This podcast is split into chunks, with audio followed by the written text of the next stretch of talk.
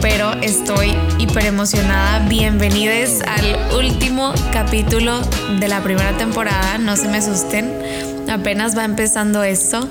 Vamos a la primera temporada y decidí hacerlo un poco corta en esta ocasión porque era como pues la primera vez. Entonces pues bienvenidas, bienvenidos, bienvenides a este nuevo último capítulo de la temporada, episodio 10.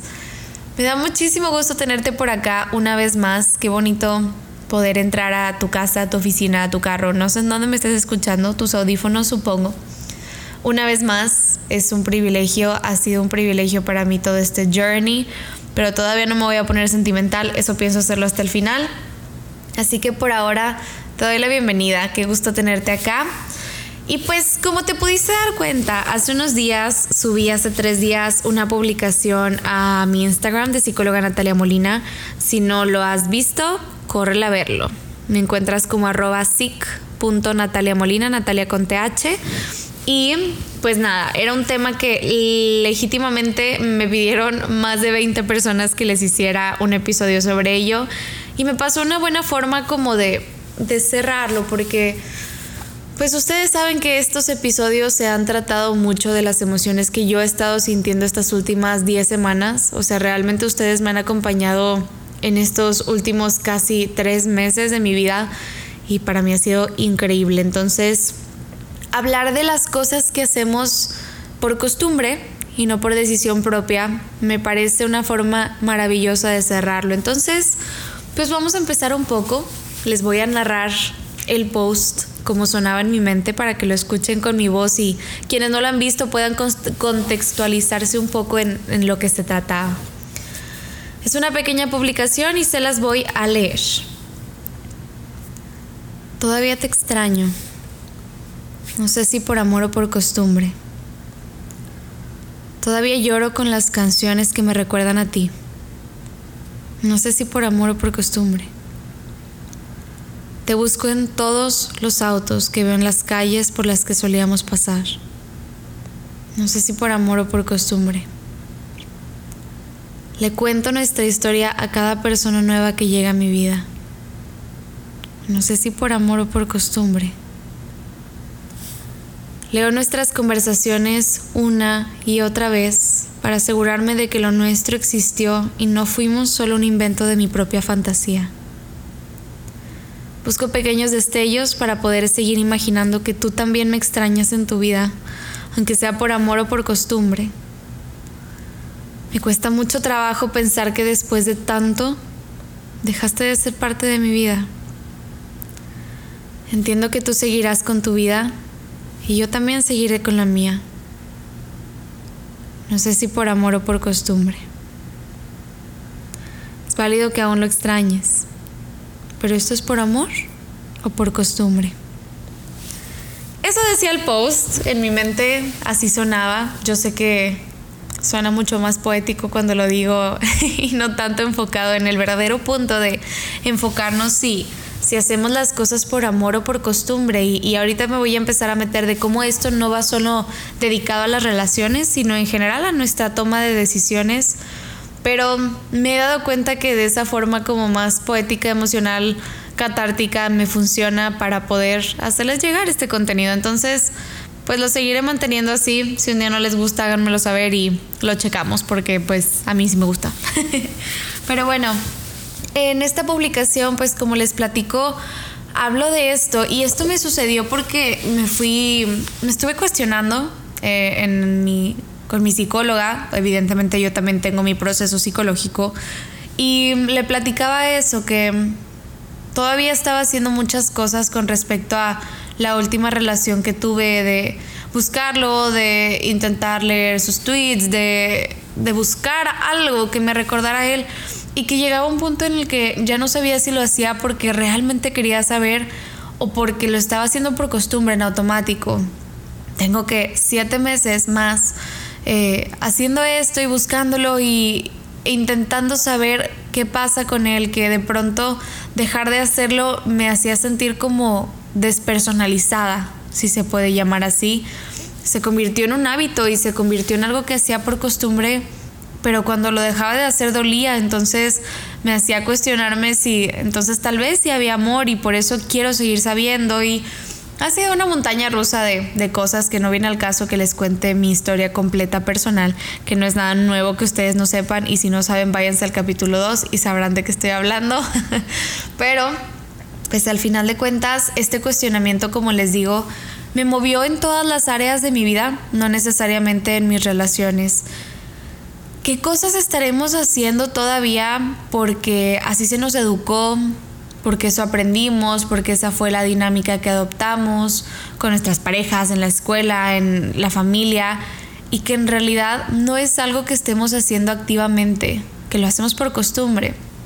Y nos fuimos, mi psicóloga y yo, la quiero bastante a la Irma, shout out a mi psicóloga Irma, porque pues nada, me ayuda como a estructurar mucho desde pues la psicología. Cuando ambas tenemos esta carrera es mucho más sencillo como estructurar.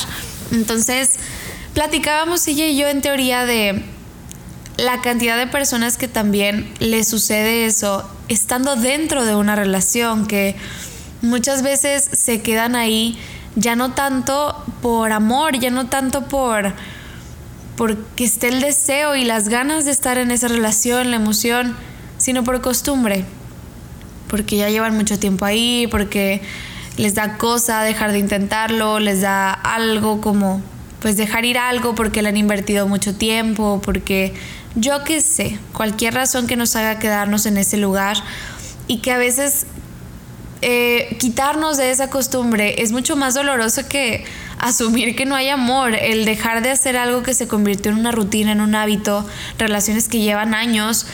Evidentemente va a ser muy doloroso y angustiante, pero pocas veces nos cuestionamos si realmente es dolor y angustia o si es solamente pues algo poco familiar, lo desconocido, pues angustia también, pero angustia distinto cuando no es como en su forma directa y pura, es esta, híjole, pues búsqueda de respuestas. Entonces, esto nos fue llevando unas que otras y nos fuimos hasta lo laboral, bueno, el trabajo que tienes, la carrera que elegiste, ¿realmente estás ahí por amor, porque te gusta lo que haces o estás por costumbre? Y no me malentiendan, no significa que decidir estar en un lugar por costumbre o en una relación o en lo que sea algo malo, o que siempre debamos de quedarnos en un lugar por amor. No me parece que sea necesariamente así, yo no lo considero así. Entonces, solamente es para hacerlo consciente, porque muchas veces no nos lo cuestionamos. Este tipo de preguntas no es algo que esté muy latente en nuestras conversaciones del día a día. Entonces, me hace preguntarme precisamente eso, el bueno, ¿qué cosas acepto como parte de mi rutina y qué cosas perdieron esa chispa? Porque en muchas veces he decidido quedarme en lugares o con personas por esa chispa que tenían y de pronto ya no están, pero yo elijo seguirme quedando ahí. ¿Por qué? Por compromiso, por dignidad, por no querer hacer las cosas peores, más grandes. Pero ¿cuánto me estará costando eso? Yo lo estoy hablando desde mi historia porque a mí me estaba costando muy caro quedarme en lugares en donde estaba acostumbrada a esa rutina en vez de por convicción. Realmente me salió muy caro, no, perdí mucha vida, perdí mucho tiempo, perdí amores, estaba perdiendo mucha vida por estar en un lugar donde estaba acostumbrada a estar. Y me hace darme cuenta que, como les digo, muy pocas veces nos hacemos esta pregunta. Bueno, ¿y qué quiero entonces? ¿Esto que estoy eligiendo es porque no he buscado nada más? ¿Es porque es lo que está aquí, lo que hay? ¿Dónde queda mi deseo? ¿Dónde quedan mis sueños? ¿Dónde quedan mis metas? ¿Dónde queda las personas que quiero que me acompañen en esas metas, las personas que van a ser un plus para que yo cumpla esas metas, un equipo, todo lo que involucra el deseo, los amigos que tienes, ¿Estás con ellos por costumbre, porque son los amigos de toda la vida, o porque realmente te aportan, te hacen crecer, te dan un lugar, te acompañan? ¿Qué tanto nos cuestionamos las cosas que tenemos y lo que hacemos? ¿Estás convencido o convencida de que quieres estar en la ciudad en la que vives? ¿Qué estás haciendo para moverte? ¿Qué estás haciendo para mejorar lo que ya tienes? Como les decía hace rato, el hecho de conformarnos tampoco es algo necesariamente malo, pero asegúrense de conformarse con lo mejor. Asegúrense de conformarse con aquello que desean, con aquello que les va a llenar la vida de felicidad, la vida de cosas buenas, de nuevas oportunidades, de aventuras, de paz, no sé, lo que ustedes deseen. No todos desean aventura, hay gente que prefiere calma y que prefiere otra estructura, y lo que tú desees y sueñes, pero que vaya en esa estructura. Quédate con aquello que sí te ayude a cumplir tus sueños, con aquello que sí te haga sentir que eres parte de algo, que perteneces, por decisión. Quédate porque te quieres quedar. No por costumbre, no porque es lo que está, no porque ya hiciste un compromiso, no. Quédate porque eliges ese lugar, eliges a esa persona, eliges ese trabajo, eliges esta ciudad, eliges lo que quieras. Pero hazlo consciente, porque todas las decisiones que no tomas tú, eventualmente van a ser tomadas por ti. El mundo no deja de girar, el mundo siempre va a seguir, y si tú no decides cambiarte de trabajo a tiempo, pues se va a tomar la decisión de que ese trabajo va a ser tu vida para siempre. Si tú no decides ir por ese amor, se va a tomar la decisión por ti de que ese amor quizá encuentre otro amor. Estamos esperándote, estamos esperando el mundo entero a que decidas por aquellas cosas que te hacen feliz. Y que estés completamente convencida de que esto es lo que quieres.